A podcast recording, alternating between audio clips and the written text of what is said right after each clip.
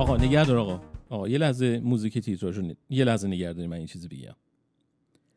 همین اول پادکست قبل تیتراژ مراتب اعتراض خودم رو به پلیس محترم راهنمایی رانندگی آمریکا ابراز می‌کنم. چرا؟ چون چند روز پیش داشتم تون می‌رفتم و پلیس منو جریمه کرد. اولین جریمه رانندگی در طول زندگی. بله اولین. حالا شما حتما میگین خب تون رفتی؟ چرا شاکی هستی؟ من شاکی هم چون پلیس بررسی نمی‌کنه ببینه. من که هشت سال اینجا رانندگی می‌کنم و اصلا جریمه نشدم چرا تون رفتم؟ بابا یه اختاری یه فرصت دوباره ای همین جوری که سریع که نمیدن جریمه کنن. من خودم می‌دونم و قبول دارم تند رانندگی کردم. ولی خب این همه خوب رانندگی کردم چی؟ بالاخره به خاطر اون روزا به قول شما یه کردیتی یه امتیازی باید می‌گرفتم دیگه نه؟ آخه یه بار چند سال پیش یادم رفته بود چراغای ماشین رو توی شب روشن کنم و یه دقیقه بعدش فهمیدم سعی روشن کردم. تو نگو پلیس پشت سرمه و اومد و گفت مواظب باش و رفت. خب این دفعه می‌تونست بگی آقا مواظب باش و بره دیگه. نمی‌دونم. حتما میگین بابا جریمه شدی پاش وایسا و جریمه تو بده برنامه, برنامه رو بده بالا خسته شدیم بابا. آقای اتاق فرمان تیتراژ رو بفرست بیاد بالا بفرست. بیاد. آقا نه صبر کن. آخه خنده دار اینه که آخرش پلیس میگه که please drive safe یعنی خواهش می‌کنم با احتیاط رانندگی کن. بابا من اگه با احتیاط رانندگی نمی‌کردم که این 8 سال هی جریمه می‌شده. عجب دنیایی داریم آقا اعتراض می‌کنم آقا. من کلا اعتراض دارم. کلا این جریمه رو نباید به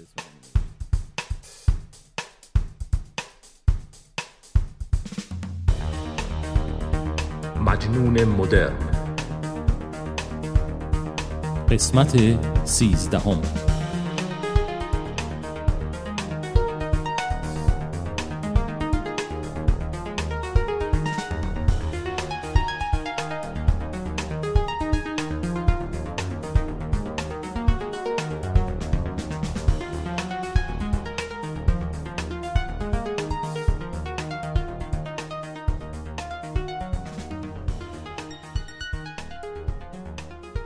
سلام. مجنون مدرن هستم و شما به قسمت سیزدهم پادکستم گوش می‌کنیم راجع به جریمه صحبت کردیم. یه فیلمی تازگی ها توی اینترنت دست به دست گشته که بهمن کیارستمی پسر عباس کیارستمی پخش کرده. اسم این مستند زالو هستش. زالو. چیزی حدود 17 دقیقه است. توی این فیلم بهمن کیارستمی رو در سه پرده مختلف و سه دوره مختلف از زندگیش می‌بینیم. یکی توی فیلم مشق شب عباس کیارستمی که اواخر دهه 60 خورشیدی فیلم برداری شده و در مقابل دوربین نشسته و به سوالات پدرش جواب میده. بعد در سال 1372 و آخرش هم در سال 1381 میبینیمش. مسئله ای که باعث شد بسیاری از مردم راجع به این فیلم صحبت کنن این بود که چرا عباس کیارستمی توی این فیلم با لحنی بد و سرزنشوار و مثل یه بازجو بهمن یعنی پسرش رو بازخواست می‌کنه که چرا هفته تجدید آوردی؟ بیش از دانش آموزه بخش شب بزرگ شده الان اینجا نشسته نالای لابد یه دلایلی داره برای اینکه ورقش دست منه و طبق این ورقه هفت تجدید آورد. بنابراین من الان نه به عنوان بابای تو به عنوان یه آدمی که حساسیت شغلی ایجاب می‌کنه که بفهمم آدمای دیگه در چه عوالمی هستن می‌خوام از تو سوال بکنم. شما تو خودتو به عنوان کارگردان می‌شناسی الان یا به عنوان محصل می‌شناسی؟ به عنوان محصل. به عنوان یک محصل پس چرا درس نخوندی؟ چرا در طول یک سال در طول یک سال درس نخوندی؟ چرا؟ یه سری گفته بودن که کسی که خودش کارگردان صاحب سبک بوده و به اصطلاح توی کار فرهنگ و هنر هست چرا اینطوری برخورد کرده؟ یه سری هم گفتن خب چرا که نه؟ کاش یه نفرم اون موقع به ما می‌گفت درسامون خوب نیست و ما رو با خودمون روبرو می‌کرد و شاید سرمون به سنگ می‌خورد. خود عباس کیارستمی هم در فیلم چند بار میگه که بهمن تو به من بگو چی کار می‌خوای بکنی. اگه نمی‌خوای درس بخونی بگو می‌خوام برم سر کار. یا یه چیز دیگه. و تاکید می‌کنی که چون بهمن رفته سه روز فیلم مستند ساخته نمی‌تونه خودش رو فیلم ساز بدونه و به بهانه اون درس نخونه. اینو بگو. بگو من نمی‌خوام درس بخونم می‌خوام کار کنم. اما که بگی نه که درس می‌خونم نه کاری انجام میدم من نیستم. من همچون اجازه ای ندارم زالو پروری کار من نیست. خب خیلی از ماها شاید با این لحن والدین آشنا باشیم که به حالت سرزنش و بعضی وقت مقایسه ای از فرزندشون سوالاتی می‌پرسن. در زمینه قدم هایی که در زندگی برمیدارن.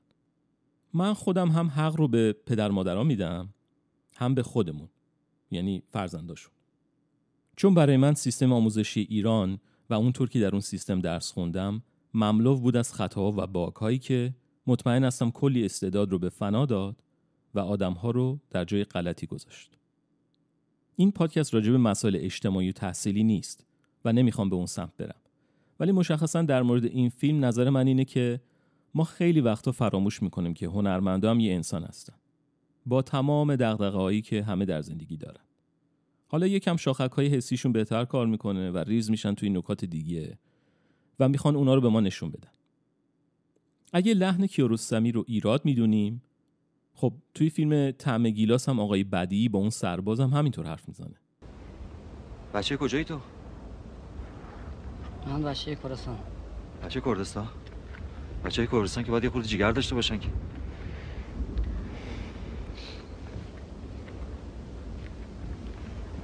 شما که این همه جنگ کردین. این همه تحمل کردین. این همه آدم کشته دادین. تو دهتون تو شهرتون. پس حتما هم دستت گرفتی ها؟ توفنگ چیه؟ توفنگ برای چیه دستت؟ میدن دستت که وقتی لازم شد بکشی. حالا که من نم... توفنگ نمیدن دستت که منو بکشی. بیل می‌خوام بدن دستت. بیل. زاره نه؟ من کاملا می‌فهمم که وقتی یک عمل عجیبی از یک هنرمند سر می‌زنه مخصوصا کسی که خیلی طرفدارش هستیم و دوستش داریم تعجب می‌کنیم ناراحت میشیم و اینطور فکر می‌کنیم که بابا این دیگه چرا؟ اینکه خودش فلان فیلم رو ساخته یا فلان آهنگ رو خونده بود. من این رو کاملا درک می‌کنم. ولی این رو هم در نظر دارم که اون هنرمند کجا بزرگ شده. و من با اون در چه چیزهایی مشترک هستیم که جامعه به ما تحمیل کرده و ما رو اینطور بار آورده؟ من خودم رو مثال می‌زنم. با اینکه چند سال آمریکا زندگی می‌کنم و خیلی از نگرش هام و مراودات اجتماعیم تغییر کرده اما می‌دونم یه جایی از وجودم هنوز جای زخم جامعه‌ای که قبلا توش بودم در وجودم نهفته است. و شاید تا آخر عمرم نتونم درستش کنم.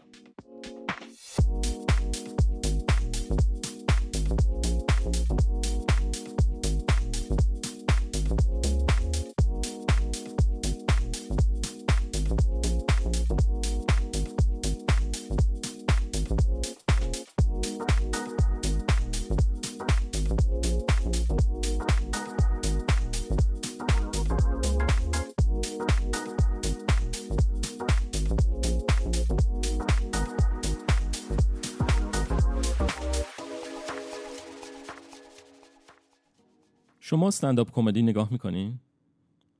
من چند ساله که استنداپ می‌بینم و یکی از بهترین کمدینو در این عرصه لوی سی کی هست که البته بعد از اون که اون جریانات میتو پیش اومد برای اونم حاشیه درست شد و البته خودش بعدا عذرخواهی کرد. حالا اون قضیه رو بذاریم به کنار. خودش واقعا استعداد عجیبی در کمدی داره و تنها کسیه که وقتی به تنهایی استنداپاش رو نگاه می‌کنم با صدای بلند میخندم. یه چیز مشترک که من در اجرای استنداپ ها دیدم این است که شما توی استنداپ فقط چند تا جوک نمیگی. بلکه درست مثل برنامه تنز موفق باید به مسائل اجتماعی و سیاسی هم تیکه بندازی. برای همینه که کمدینایی که مطالعه بیشتری دارن و به اطرافشون واقف هستن و می‌تونن از موزلات جامعه جوک بسازن موفق ترن. یکی از این کمدینا دیوید شپل هست. یا آقایی که سیاپوسته و استنداپاش محور مشکلات سیاپوستان با سفید پوستان و جامعه همجنسگرا هست. و بعضی وقتا هم برای گروه LGBTQ جوک می‌سازه. توی جدیدترین قسمت از استنداپش که چند روز پیش از نتفلیکس پخش شد جوکای متعددی راجب جامعه ترنس ها میگه. جامعه ترنس هم از دست شاکی شده و گفته که این قسمت باید از نتفلیکس حذف بشه و کلا پخش نشه. نظر من اینه که در دنیای عادی و معمولی خودمون که زندگی می‌کنیم اگر من در محل کارم یه همکار همجنسگرا یا ترنس داشته باشم و حرف بدی بزنم یا حتی جوکی بگم که جنسیت همکارم رو هدف بگیره معلومه که کار من صد درصد زشته.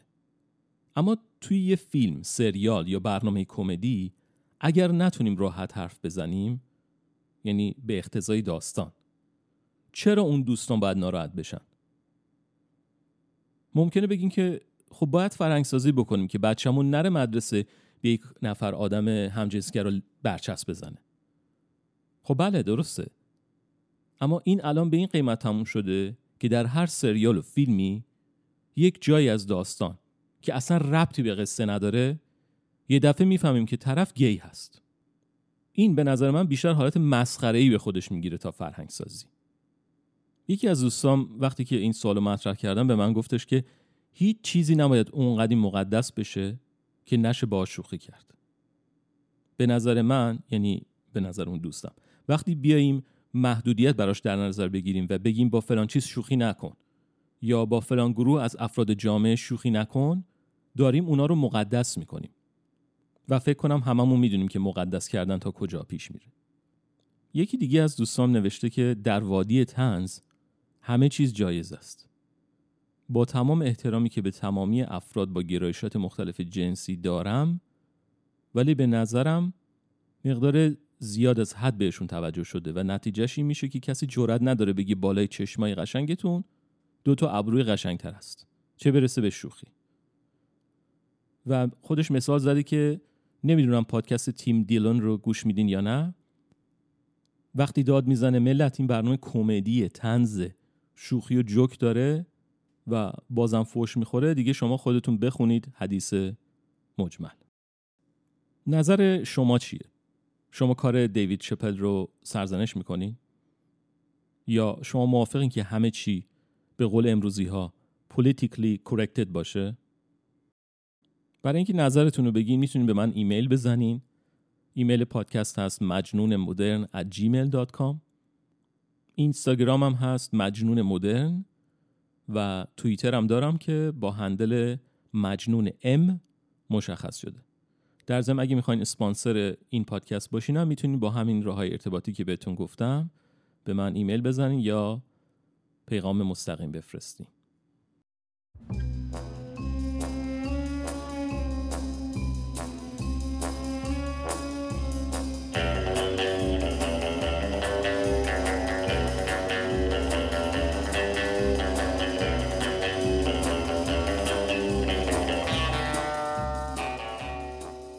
بشتابید بشتابید امشب و هر شب جیمز باند مأمور دو هفت بر پرده سینما ها آمد. آقا بالاخره بعد از نزدیک دو سال انتظار و کرونایی که نمیذاشت مردم برن سینما آخرین فیلم جیمز باند هم اومد روی پرده نقره‌ای. اسم این قسمت هست No Time to Die. بازیگراش دنیل کریگ، آنا دو آرماس، رامی ملک و لی سیدو به همراه راف فینس و کریستوف والتس کارگردانش هم هست کری جوجی فوگو ناگا درست خوندم؟ فوگو ناگا سخته. اصلا نمی‌خوام داستان رو لو بدم و اسپویل کنم ولی قصهش از اینجا شروع میشه که جیمز باند بعد از پنج سال بازنشستگی برمیگرده که عملیاتی رو به پایان ببره و اون نجات یه دانشمند روسی هست که یه سلاح مرگبار درست کرده.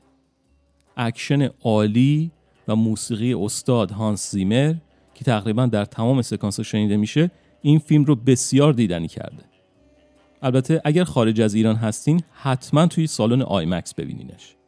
یکی از هنرپیشه‌هایی که خیلی دلم می‌خواست بازیش رو توی این فیلم ببینم رامی ملک هستش. کسی که با سریال Mr. Robot باش آشنا شدم و یکی از بازیگرای مورد علاقه منه.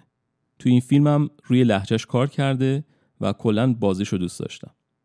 زمان فیلم دو ساعت و 43 دقیقه است. بله. با احتساب به اینکه من همیشه نیم ساعت زودتر میرم سینما و 20 دقیقه هم تبلیغ فیلمایی که در آینده می‌خواد پخش بشه رو دیدم تقریبا می‌تونم بگم که چهار ساعت توی سینما بودم. آها داشت یادم می‌رفت. آهنگ تیتراژش رو هم بیلی آیلیش خونده که واقعا محشره. شنیدش توی سالن سینما با صدای خیلی بلند یکی از تجربه های بی بود. نمره من به این فیلم ده از ده و بیشتر از اینم تبلیغ نمی کنم طرفدارای جیمز باند بشتابید آقا بشتابید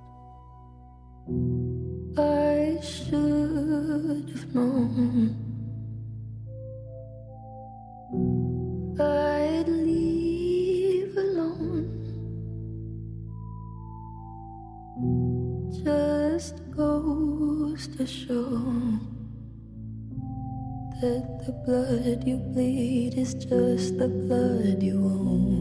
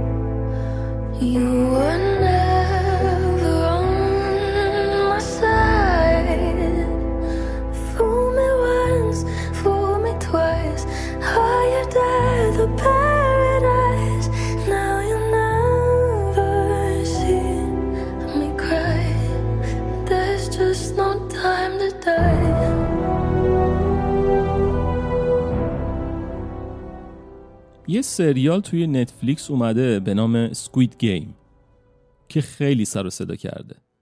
ساخت کره هست و داستان یه سری آدم هستش که به پول احتیاج دارن و توسط یه گروه ناشناس به یه بازی دعوت میشن. این عده از آدما باید در هر مرحله یه بازی کودکانه رو انجام بدن و بعدش میرن مرحله بعدی. سوالی که بعد از دیدن این سریال به ذهنم رسید این بود که چرا سینمای کره صفات حیوانی و کثیف انسان رو به این درشتی و بسیار شفاف نشون میده و این همه خشونت تو این سینما از کجا میاد؟ نمره من به این سریال البته با چند درجه تخفیف به خاطر چند تا نکته مبهم ده از ده هستش.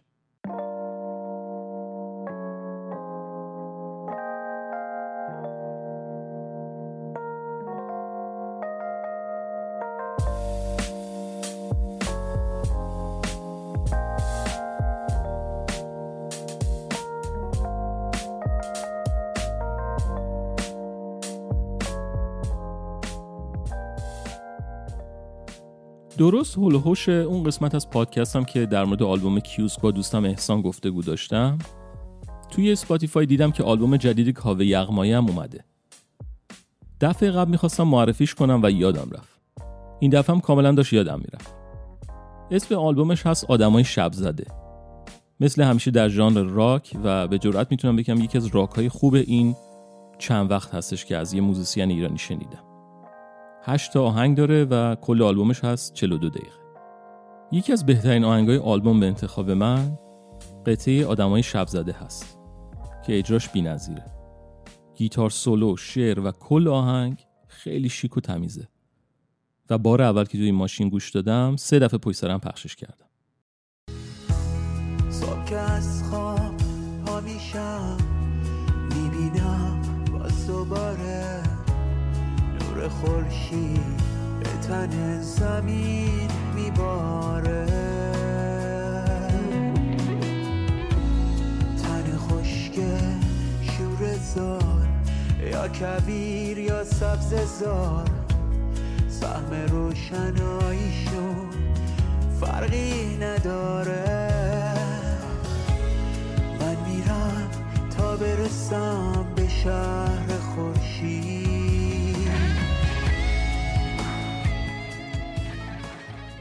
یه خورده از زندگی کاوه یغمایی هم بهتون بگم البته خودتون می‌شناسین که پسر کروش یغمایی هستش. سال 1347 متولد شده. توی ده سالگی شروع به یاد گرفتن موسیقی توی مدرسه موسیقی تهران کرده و پیانو رو هم نزد استاد ایرانی خودش نوین افروز یاد گرفته. توی همون دورانا شروع کرده به زدن گیتار توی سبک راک. گیتار آکوستیک و الکتریک هم که همه سبکا رو امتحان کرده ولی سبک راک رو بیشتر پسندیده پیش پدرش یاد گرفته و رفته به هنرستان عالی موسیقی در سن 9 سالگی. بعد از انقلاب 1357 و بعد از اینکه هنرستان عالی موسیقی منحل میشه موسیقی رو توی هنرستان عالی موسیقی پسران ادامه میده و فارغ التحصیل میشه. با هنرمندای خیلی زیادی توی آلبوم های مختلف هم به عنوان آهنگساز یا تنظیم کننده یا نوازنده گیتار، فلوت، کیبورد، درامز و پرکاشن هم همکاری داشته. همچنین استاد موسیقی افراد مشهوری مثل سیروان خسروی بوده. اولین آلبومش هم اسمش هست مترسک که خودش آهنگسازی و تنظیم و نوازندگی و خوانندگیش رو انجام داده و در سال 1382 منتشر شد. یه مدت مهاجرت کرده بود به ونکوور کانادا و آلبوم دوم خودش رو که اسمش از سکوت سرد در سال 1386 منتشر کرده بود.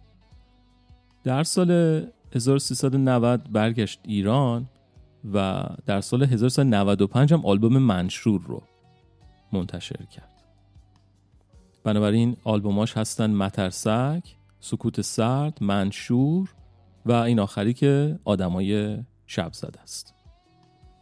بریم یکی دیگه از آهنگای این آلبوم رو گوش کنیم که من عاشقشم و یه آهنگ بی کلام هست به نام شوشتری.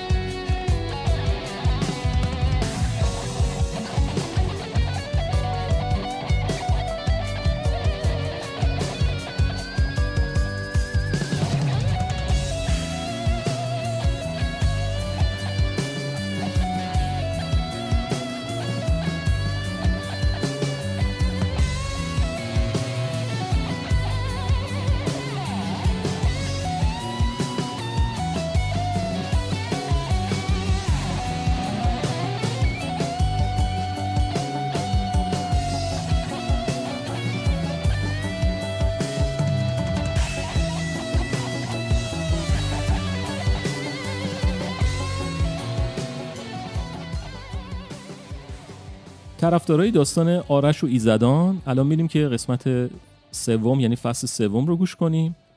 منتها چون این فصل سوم یه خورده طولانی هستش من این قسمت رو دو تیکه براتون می‌خونم. یعنی یه قسمتش رو از فصل سه این دفعه براتون اجرا می‌کنم. قسمت دوم فصل سوم رو دفعه بعد براتون اجرا می‌کنم.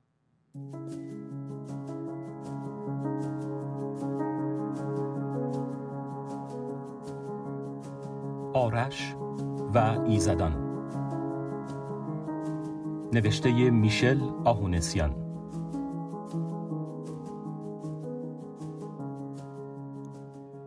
فصل سوم. من مسئول هیزم شدم.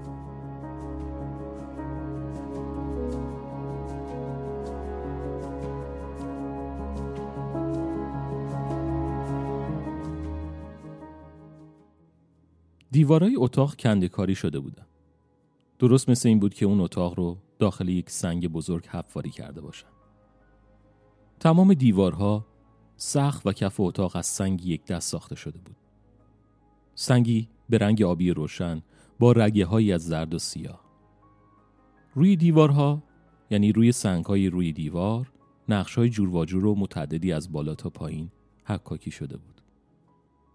کف اتاق تقریبا صاف دیده می‌شد. ولی معلوم بود که این صاف بودن هم حاصل تلاش بسیار زیاد افرادی است که اینجا رو کندکاری کرده بودن. ولی سقف اتاق پر از کندکاری، نقش و نگار و سر حیوانای مختلف بود که در گوشه گوشه اون قرار داشتن. جزئیات سر حیوونا اونقدر دقیق و ظریف تراشیده شده بود که به نظر می‌رسید واقعی باشن. ولی چیزی که از تمام این نقش ها جالب توجه تر جلوه می کرد شمدانی بود که به عنوان لوستر در وسط اتاق و دو متر بالاتر از سطح زمین شناور ایستاده بود.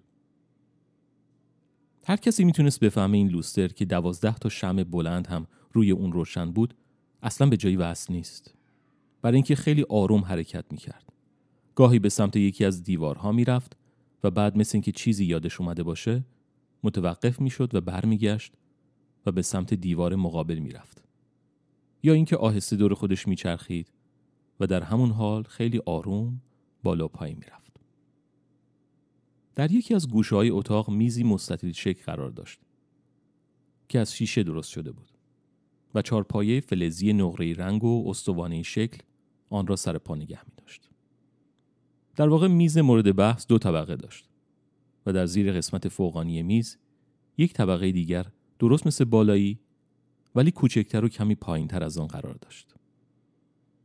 بر روی میز تنها یک شی دیده می‌شد. یک کیف پارچه برزنتی که به رنگ خاکی روشن به نظر می رسید و شکلش تقریبا مربع بود که هر زل آن یک وجب و زخامت کیف هم سه انگشت بیشتر نبود.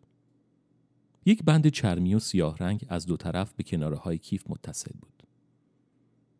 ناگهان در اتاق باز شد و دو نفر وارد شدند. می‌تونستم تعدادی از چشمای کنجکاو دیگر را در پشت این دو نفر تشخیص بدم که داشتند سرک میکشیدند تا درون اتاق را ببینند. ولی یکی از تازه واردین به سرعت در به اتاق که مانند درب گاف صندوق های بزرگ آهنی دیده می‌شد و حداقل یک و نیم وجب زخامت داشت را بست و این کار را با چنان راحتی انجام داد که تو گویی یک باد بزن را در هوا حرکت داده. شخصی که اول وارد شده بود مردی حدوداً پنجاه تا پنجاه پنج ساله به نظر می رسید که موهای جوگندمی و کوتاه داشت و سبیلی که دقیقا به همان رنگ موها بود ولی به قول معروف خیلی بناگوش در رفته و نوکهای تیز سیبیل ها از دو طرف صورتش حداقل به اندازه یک نیم وجب بیرون می‌زد. به جز سیبیل مشخص و منحصر به فرد چیز قابل توجه دیگری در مورد این مرد وجود نداشت. او خیلی معمولی لباس پوشیده بود. یک شلوار پارچه خاکستری و پیراهن دکمه آستین بلند که به نظر رنگی بین توسی و آبی سیر داشت. به طور کلی مثل تمام مردهای میان سال دیگری بود که در کوچه و خیابان راه می روند. البته به جز سیبیلش. در حالی که یک پاکت نامه را از دست نفر دوم می گرفت، شروع به باز کردن آن نمود و وقتی محتویات پاکت که شامل چند ورق کاغذ بود را درآورد، پاکت را به سمت نفر دوم که پشت سر او پنهان شده بود داده و ضمن اینکه گلوی خود را آماده صحبت می نمود نفس عمیقی کشید و سپس گفت آقای آرش خان اسم من آبتین می باشد و این افتخار به من داده شده تا از طرف تمامی اهالی محترم آدوران به شما خیر مقدم بگویم. همچنین لازم می دانم آبتین در اینجا نگاهی عمیقتر به ورقه پیش رویش انداخت و سپس در حالی که اخمهایش را از تعجب بالا می برد به صورت من نگاه کرد و وقتی متوجه بخت و حیرت بنده و دهان بیش از اندازه بازی شد که روی صورت من نقش بسته بود کاغذهایی را که در دست داشت را با یک حرکت از وسط پاره کرد و آنها را از بالای شانه به شخصی تقدیم کرد که در پشت سر او قرار داشت. آبتین سپس چشمای خود را بست و دوباره نفس عمیقی کشید و چنین ادامه داد. خوش آمدی پسرم. همه اینجا واقعا هیجان زده شدن. مدت درازی بود که هیچ حمله ای نداشتیم. البته این موضوع چندان جالب و خوبی نیست ولی به زودی منظورم رو درک می‌کنی. من اینجا به عنوان سرپرست عمل می‌کنم. البته موقتی. یعنی تا موقعی که خورشید از مأموریت برگرده. سر و کله زدن با بچه ها اصلا در حد و حدود من نیست. ساعت هفت و نیم شام می‌خوریم. امیدوارم توی این چهار روزی که بیهوش بودی به اندازه کافی گرسنه شده باشی. خب فکر می‌کنم این همه وراجی برای من کافی بود. خانم شراره که بهترین دستیار من هستن بقیه جزئیات رو برای تو توضیح میدم. در این هنگام آپتین کنار رفت و در حالی که با دست راست خودش بازوی شخص دوم را گرفته بود او را به میان اتاق راهنمایی کرد اعتراف می کنم که تا اون روز هیچ دختری نتونسته بود منو مجبور کنه که به احترامش از جای خودم بلند بشم. تو گویی چشمای خاکستریش که مثل زبانه های آتش می درخشید کاملا منو جادو کرده باشه. ناگهان آپتین دست چپ خود را روی شانه راست شراره گذاشت و گفت شراره جان فراموش نکن که آرش خان کلاس اولی هستن. ناگهان شعله های چشم های شراره که من می‌تونستم قسم بخورم تا چند ثانیه پیش می‌خواستن دود کنن به سرعت ناپدید شده و دختر جوان با لبخندی که چندان هم خوش آمد گویانه نبود به من نزدیک شد و دست خودش رو برای دست دادن پیش آورد. من که هنوز مثل عقب افتاده و دهنم باز بود سعی کردم ببندمش رو دستم رو بالا آوردم و دست شراره رو با احتیاط گرفتم. شراره سر خودش رو با ناز خاصی به عقب حرکت داد و من برای اولین بار متوجه شدم که موهای این دختر خانم که کاملا سیاه بودن اونقدر دراز هستن که از پشت تا یک وجب زیر کمربند شلوار آویزون شدن. تا چند دقیقه قبل از اون هر چیزی که آپتین گفته بود کاملا غیر منطقی جلوه می کرد. ولی وقتی شراره شروع به صحبت کردن کرد گویا دوباره منو داخل یکی از رویاهای عجق وجق خودم پرت کرده بودند. دختر جوان در حالی که همچنان دست منو فشار می‌داد گفت من شراره زدی هستم. ساهره رتبه سوم. کتابدار ارشد آدوران و این افتخار به من داده شده که شما رو در طول تعلیمات مقدماتی راهنمایی کنم. می‌دونم کاملا حق با شماست. لازمه که من به خالای خودم بگم هر چه زودتر منو پیش یه روانپزشک ببرن تا مغزم رو مورد معاینه قرار بده. خودم هم مطمئن نیستم که داره درست کار می‌کنه یا نه. شراره حداقل دو وجبی از من بلند قدتر بود و احتمالا پانزده یا شانزده ساله به نظر می رسید. صورت شراره واقعا قشنگ بود. یه جور قشنگی که احتمالا من نمی‌تونم دقیق توصیف کنم. ولی همینقدر معلوم بود که این دختر خانم با بقیه دخترای جوانی که من قبلا ملاقات کردم یا حتی توی کوچه و خیابون دیدم خیلی فرق داره.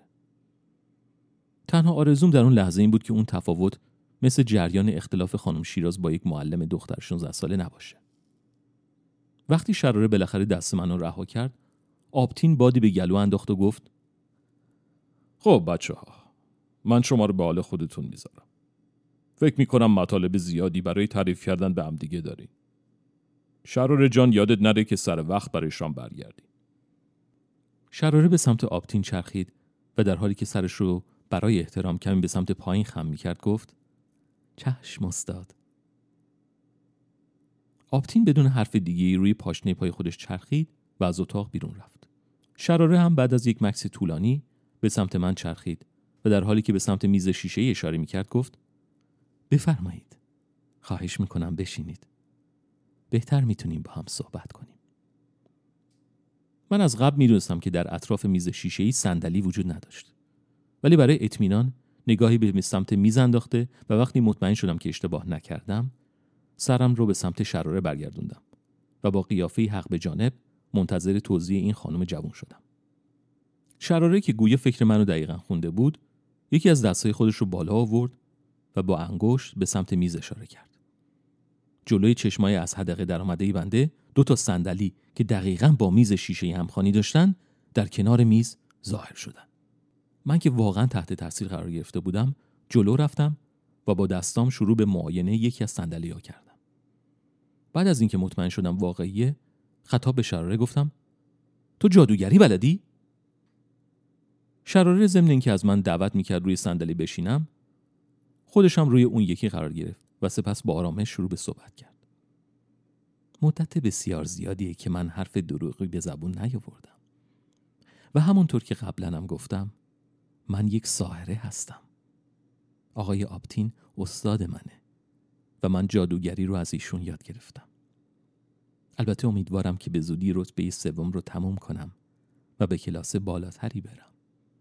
چون این رتبه سوم خیلی طولانی شده. وقتی شرار مکس کرد من گفتم می‌دونی چیه من اصلا از این صحبت های شما و آقای آپتین سردر نمیارم. من کجا هستم؟ اینجا کجاست؟ خاله های من دیگه باید خیلی نگران شده باشن. می‌تونم به اونا یه تلفن بزنم؟ شراره در حالی که با حالت صورت و دستاش از من می‌خواست تا آروم باشم گفت میبخشی می‌دونم یه خورده در هم و بر هم به نظر می‌رسه ولی سعی می‌کنم کم کم برای تو توضیح بدم. ما با خاله های تو تماس گرفتیم. اونا فعلا برای یه ملاقات مهم به سفر رفتن. ولی به زودی برای دیدن تو به اینجا میان. در اینجا شراره نفس عمیقی کشید و بعد از مکسی طولانی و احتمالا سبک سنگین کردن مطلبی که می‌خواست عنوان کنه گفت تو احتمالا چیزایی در مورد تاریخ و افسانه های ایران باستان می‌دونی یا حداقل شنیدی درسته؟ من با سرم جواب مثبت دادم و گفتم آره یه چیزایی بلدم.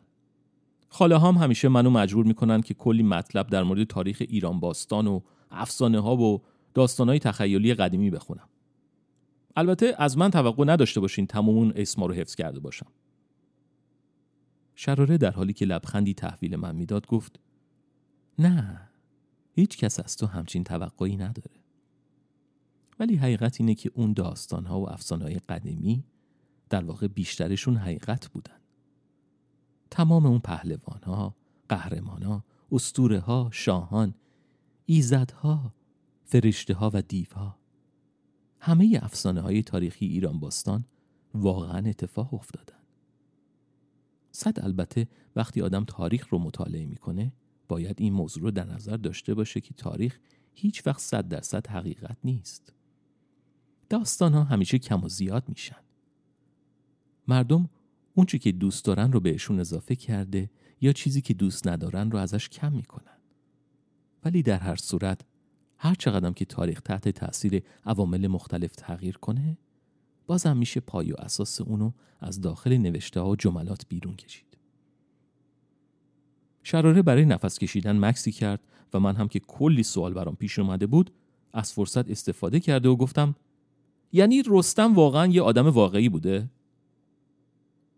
شراره چشمای خاکستری خودش رو به علامت تایید بست و سپس گفت رستم یکی از پسر اموهای منه ولی حتی آقای رستم موضوع جدیدیه بعضی از افسانه های ما خیلی خیلی قدیمی تر از رستم هستن آیا اون داستان جمشید، کیومرس و خورشید رو می‌دونی؟ من که یک چیزایی در خاطرم بود در حالی که اخمام رو کمی توی هم فرو می‌کردم تا نشون بدم مشغول فکر کردن هستم بعد از کمی مکس گفتم آره یه چیزایی یادمه اونا سه تا پسر پادشاه بزرگ نه سه تا پسر خدا بودن که حفاظت از درخت انار داخل باغ بهش رو به عهده گرفتن و اون درخت تنها سه تا میوه داشت که دونه های اناراش جواهراتی بودن که با نوری شگفتانگیز می درخشیدن. درسته؟ منظورت همین داستان بود نه؟ شراره که ابروهاش رو با حالتی آمیخته از تعجب بالا برده بود گفت کاملا درسته.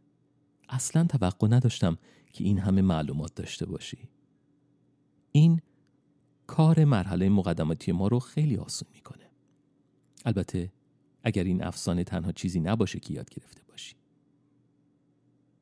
در اینجا شراره لبخندی به لب آورد و سپس گفت در هر حال باید بدونی که این یک افسانه نیست. یعنی برای ما نیست. خورشید که در این افسانه در بین برادرهای خودش شجاعترین به حساب میاد امروز و در حال حاضر سرپرست شهر ما یعنی آدورانه. و برادرش جمشید. همون همکلاسی درسخون شما در مدرسه بود که چند روز پیش تو رو از دست اون دیوها فراری داد. من که احتمالا بازم دهنم تاق باز بود خودم رو یه کمی جمع جور کرد و ضمن اینکه سعی داشتم جدی باشم گفتم درسته که من یه بچه هستم. منظورم اینه که من سن کمی دارم. ولی اصلا خوشم نمیاد که کسی سر به سرم بذاره. مخصوصا کسی که خوب نمیشناسمش. شراره دستای خودش رو به حالت تسلیم بالا آورد و سپس گفت میبخشی. می‌دونم که یه خورده قبول کردنش سخته. ولی تو به چیزهای خیلی عجیب و غریب آشنایی داری و اونا رو کم و بیش باور می‌کنی نه؟ همین چند دقیقه پیش جادوگری منو خیلی ساده قبول کردی. فکر می‌کنم یکی از مواردی که مردم میگن آرش جان رو دست خوردی. من که نمی‌خواستم عقب نشینی کنم گفتم شما توقع دارین من همه حرفای شما رو باور کنم. راستش رو بخواین من خیال می‌کنم دارم یه خواب طولانی می‌بینم. جمشید؟ اون جمشید چندین هزار سال پیش زندگی می‌کرد. مگه ممکنه؟ مگه ممکنه که هنوز زنده باشه؟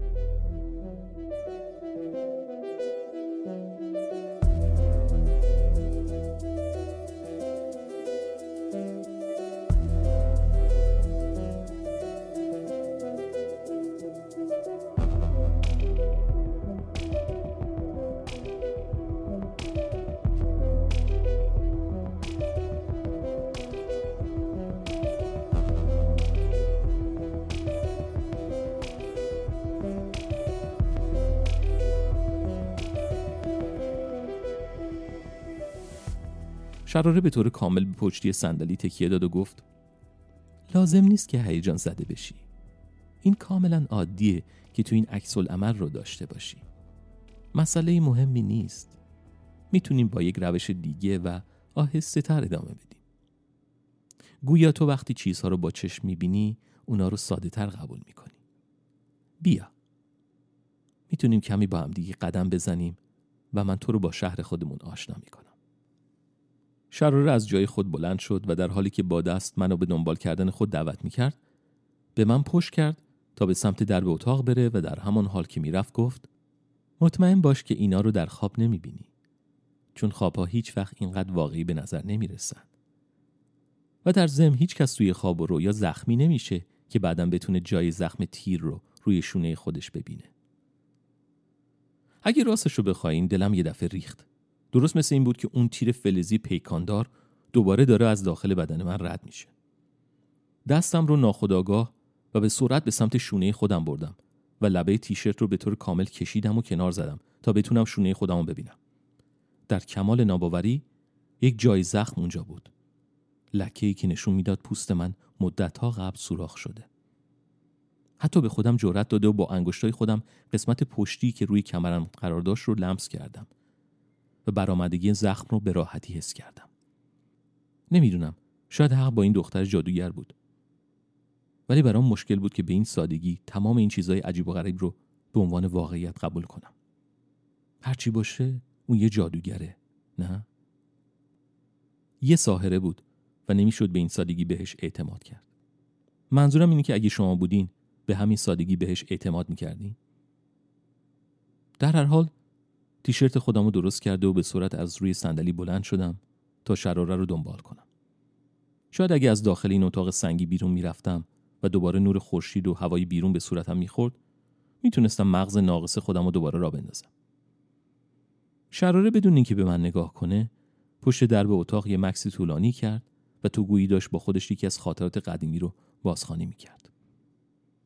ولی اون مکس طولانی بالاخره تموم شد و دختر جادوگر دستگیری درب رو گرفت و تمام اون درب عظیم که احتمالا چند تن وزن داشت رو بدون هیچ مشکلی باز کرد. شراره ضمن اینکه سینه خودش رو جلو می‌داد از اتاق بیرون رفت. من که خیلی مشتاق بودم از اون گاف صندوق سنگی بیرون رفته و ببینم چه خبره به آرومی شراره رو دنبال کردم. ولی آنچه جلوی چشمای من قرار گرفت اصلا اون چیزی نبود که انتظارش رو داشتم. به طور حتم برنامه های تلویزیونی راز بقا و یا علمی رو دیدین که در مورد قارها باشن. اگه حتی اهل راز بقا نبودین احتمالا قارها رو داخل فیلم های سینمایی تماشا کردین. من خودم هیچ وقت داخل یه قار نرفته بودم. ولی تقریبا می‌دونستم که قار یعنی چی. حالا که از گاف صندوق سنگی بیرون اومدیم می‌تونستم صد درصد با اطمینان بگم که ما داخل یه قار هستیم. ولی این قاری که ما داخل اون ایستاده بودیم چیز واقعا وحشتناکی بود. یکی از پارک های بزرگ تهران رو در نظرتون مجسم کنین مثلا پارک پردیسان بعد تصور کنین که یه غار به همون بزرگی داشته باشیم عظمت و بزرگی غار به حدی بود که من کلمه‌ای برای توصیف اون پیدا نمی‌کنم. شاید به خاطر اون باشه که هنوز سنی ازم نگذشته و چیز زیادی از ادبیات پارسی بلد نیستم. ولی مطمئن هستم که اگر شما هم اونجا بغل دست من میستادین حتما دهنتون مثل دهن من باز مونده و حتی آب دهنتونم بی اختیار جاری می‌شد. از جای جای سقف ستونهای خیلی قطوری به سمت پایین اومده بودن. وقتی میگم قطور منظورم خیلی کلفته. مثلا پنجاه یا شست متر. اونا فقط ستون نبودن. روی این ساختارا می‌تونستم پنجره هایی رو ببینم که از داخل اونا نور و روشنایی بیرون می‌زد. درب ها و حفره های متعدد و حتی بالکن هایی که با انواع و اقسام گلدون های مختلف تزیین شده بودن. بعضی از اون ستونها که از سقف آویزون بودن به زمین نمی رسیدن. بلکه در نیمه راه بین سقف و کف قار نصف کار باقی مونده بودن. من و شراره وقتی از اتاق خارج شدیم در واقع بر روی لبه یک جادی باریک و بر روی دیوار قار قرار داشتیم. جایی که ما ایستاده بودیم یه سی متری از کف قار بالاتر بود. ولی گفتن ارتفاع دقیق کار آسونی نبود. چون کف قار تا اونجایی که چشمای بنده می‌تونست تشخیص بده یک حالت یک نواخت نداشت. دریاچه های کوچیک و بزرگ در سر تا سر کف قار پراکنده بودند. درختها، چمنزارها، گلزارها، حتی مناطق سنگلاخ و آبشارهای مختلف که از این دریاچه به اون دریاچه میریختن یا اینکه از دیوارهای قار به سمت کف اون سرازیر بودن. بعضی از جاها پلهای معلق چوبی و تنابی یا پلهایی که کاملا سنگ ساخته شده بودند ستونهای عظیم رو به همدیگه یا به دیواره قار مربوط می‌کردن و از اونجایی که ایستاده بودیم می‌تونستم آدمای دیگه ای رو ببینم که روی اونا در حال رفت آمد بودن احتمالا یه پنج دقیقه یا بیشتر گذشت تا بالاخره از شوک اولیه بیرون اومدم و در حالی که آب دهن خودم فرو می‌دادم از شراره پرسیدم اینجا کجاست؟ ما کجا هستیم؟ اینجا واقعا خیلی قشنگه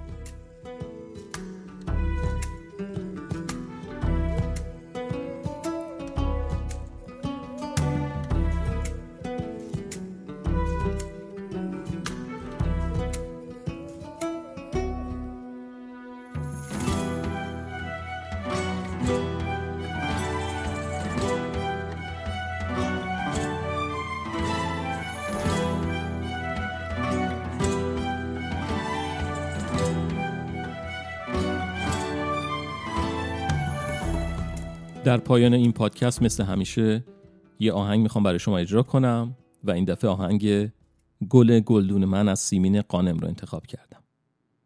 بریم گوش کنیم و شما مراقب خودتون باشین تا اپیزود بعدی.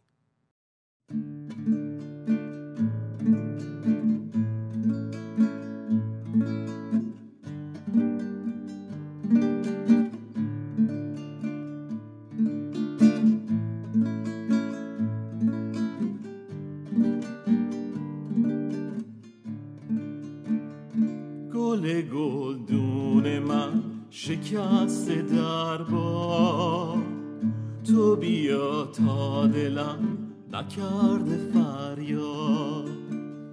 گل شب دیگه شبونه میده کی گل شب رو از شاخ چیده؟ گوشه آسمون پر رنگین کمون.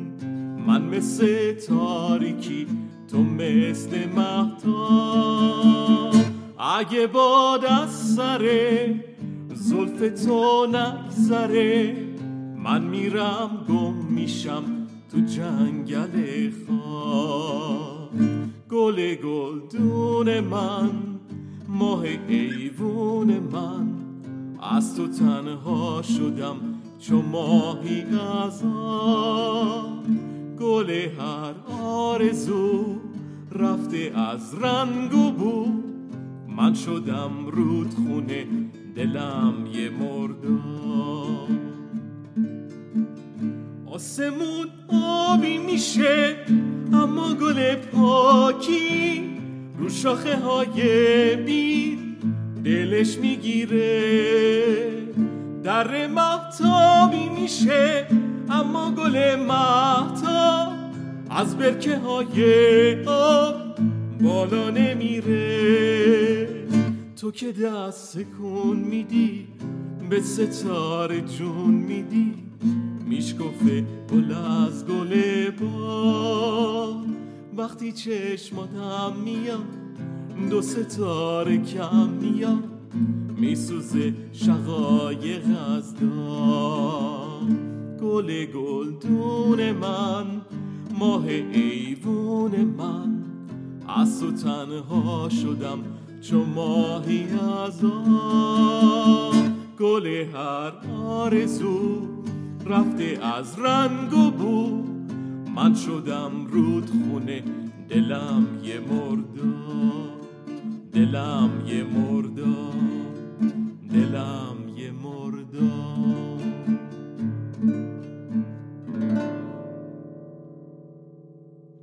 به قول دوستم رافی لذت ببر و لذت برس.